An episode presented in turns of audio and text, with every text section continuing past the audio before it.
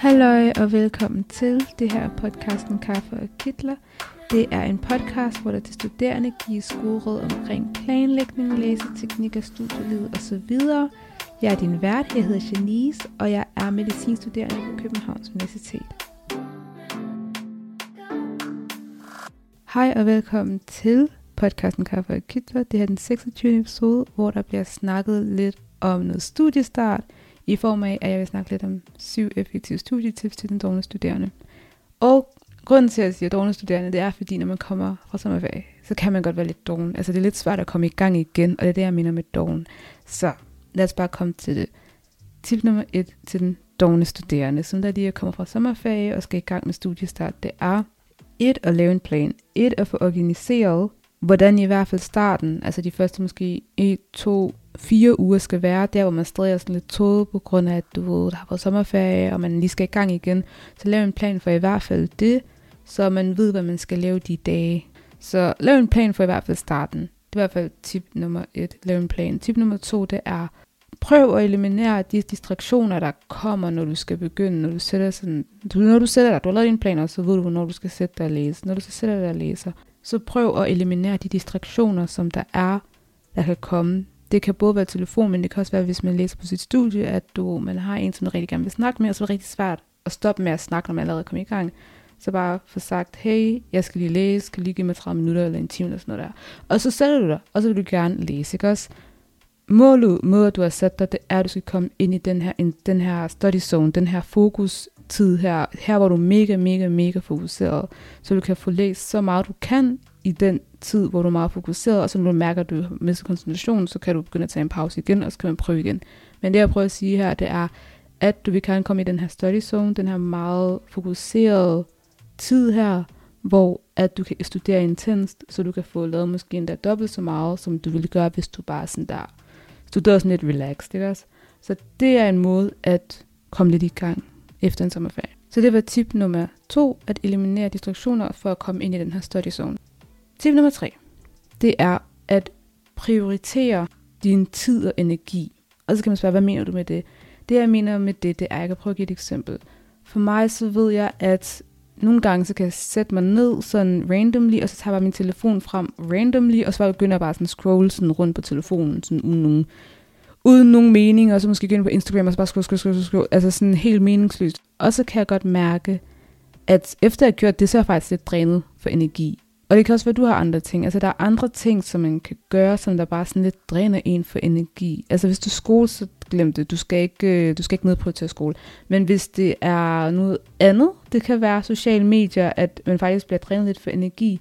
Eller der måske er nogle omstændigheder, hvor man bare ved, når jeg er her, så bliver jeg drænet for energi. Selvfølgelig, hvis det er ting, du skal gøre, så skal du gøre det. Hvis det er arbejde, du skal arbejde desværre. Hvis det er skole, du skal, du skal skole. Altså, men hvis det er andre ting, som man godt kan eliminere eller i hvert fald nedprioritere, så prøv at nedprioritere det. Altså at prioritere det, du bruger din energi på. Hvis du ved, at du laver nogle ting, som der faktisk dræner dig for energi, for eksempel for mig, så det største eksempel, når jeg vågner op om morgenen, og det første, jeg gør, det er at tage min telefon, og så bare scroll, scroll, scroll ind på alle mulige sociale medier og sådan noget der. Jeg kan bare mærke, når jeg så er oppe, at jeg bare er drænet mere for energi, end hvis jeg havde bare haft en morgen, hvor jeg bare var gået direkte op og reddet mine ting, og bla bla bla, ikke også? Så prioriter din energi på ting, der giver dig energi. Så hvis du så får energi af, for eksempel, I don't know, hvad får folk energi af? Hvis du får energi af at gå op og træne, så prøv at prioritere det i din plan over semesteret, over, over dit liv, skulle jeg til at sige. Øhm, prioritere det, der giver dig energi, og nedprioritere det, som der ikke giver dig energi. Og det samme med tid, hvis der er nogle ting, du ved faktisk spilder din tid, så nedprioritere det, og prioritere de ting, som der er gode for din tid. For eksempel at læse.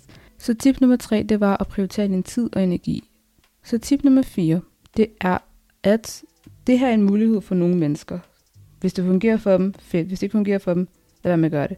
Men for eksempel at studere i din downtime. For eksempel også medicinstuderende. Vi kan bruge flashcards til mange ting. Det kan være, at man har et kursus, hvor der er noget anatomi inde i det. Der kan man bruge flashcards. Nice. Godt. Så kan man jo have den her, for eksempel Anki. Det kan være, at det er noget helt andet. Hvad der ellers er flashcards? Der er Quizlet, der var den. Godt, så kan det være, at man tager det frem, ikke også? Og så er min pointe her at prøve at bruge sådan nogle der flashcards af for eksempel, eller andet, hvis man har andet, man bare kan tage frem sådan der i ens downtime på telefonen. Så det kan være, hvis man er venteværelset, til lægen, til tandlægen. Det kan være, når du ser Netflix, du får de der tredive sekunder, der er efter din serie er færdig, næste episode skal starte, eller filmen er færdig, næste film skal starte. De der tredive sekunder, whoop, du hiver lige telefonen frem, og så har du lige lavet nogle flashcards hurtigt, hurtigt, hurtigt, tredive sekunder, ned igen, bum, du har studeret. Det kan være, at du skal til at varme noget med i mikrobølgeovnen, den skal varme i to minutter, du starter mikrobølgeovnen, du tager lige telefonen frem, whoop, flashcards, bum, bum, bum, du har lavet records, så har du fået studeret. Det kan være, at du ser tv, du ser T V tre, T V to, I don't know, de kanaler, man nu ser. Så kan det være, at du ser det. Der er reklamer. De der reklamer var, jeg ved det ikke hvad, fem minutter. Det kan være, at du ser YouTube. De der reklamer var, jeg ved det ikke hvad, jeg ved ikke, hvad de var. Tag lige telefonen frem. Lav nogle flashcards. Bum, bum, bum. Færdig. Det er noget, nogen kan gøre. Jeg ved ikke.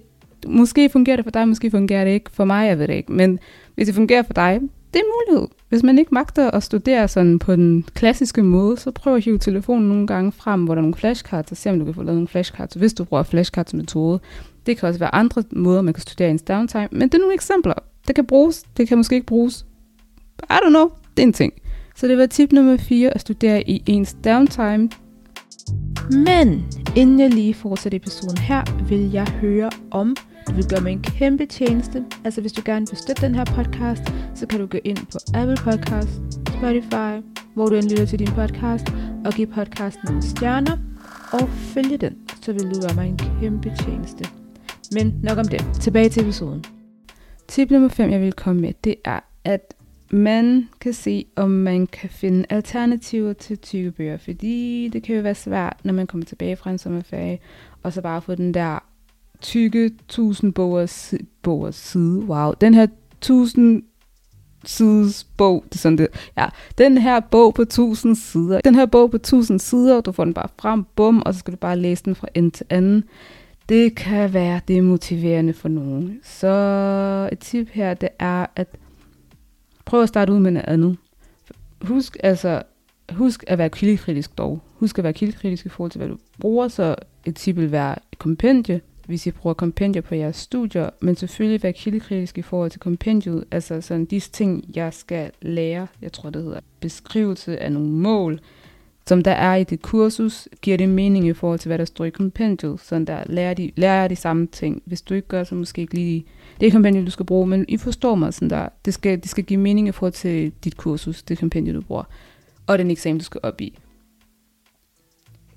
Så se, om kompendier kan bruges, hvis kompendier måske ikke kan bruges, hvis det kan bruges, der er også for eksempel apps, så se om du kan bruge Anki, måske fokusere på det i starten.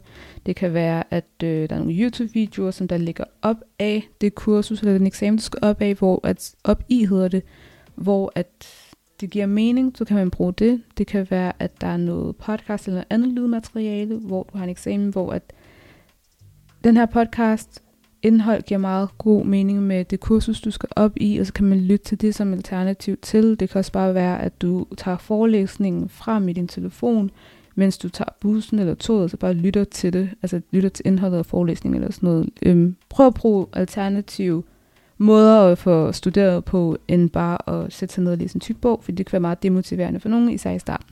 Så det var tip nummer fem, at bruge alternative løsninger til tykke pensumbøger. Tip nummer seks, det er, at man kan se, om man kan få en læsemarker. Hvis man ikke bliver motiveret at få en læsemarker, så kan man se, om man kan finde en studiegruppe. Hvis man ikke bliver motiveret at få en studiegruppe, så kan man se, om man kan betale en person, altså betale for at få en tutor. Det kan være, at det kan bruges, fordi at nogle gange, når man lægger nogle penge frem og meget sådan, okay, jeg vil gerne betale for, at du hjælper mig med at komme igennem stoffet, så kan det være, at det motiverer en lille smule mere, at der ligesom, man har lagt penge på bordet. At det motiverer en lille smule mere til faktisk at forberede sig til den tutorteam, som man så har. Fordi så er man sådan selv skyld i, at man mister penge, hvis man ikke forbereder sig. Hope it makes sense.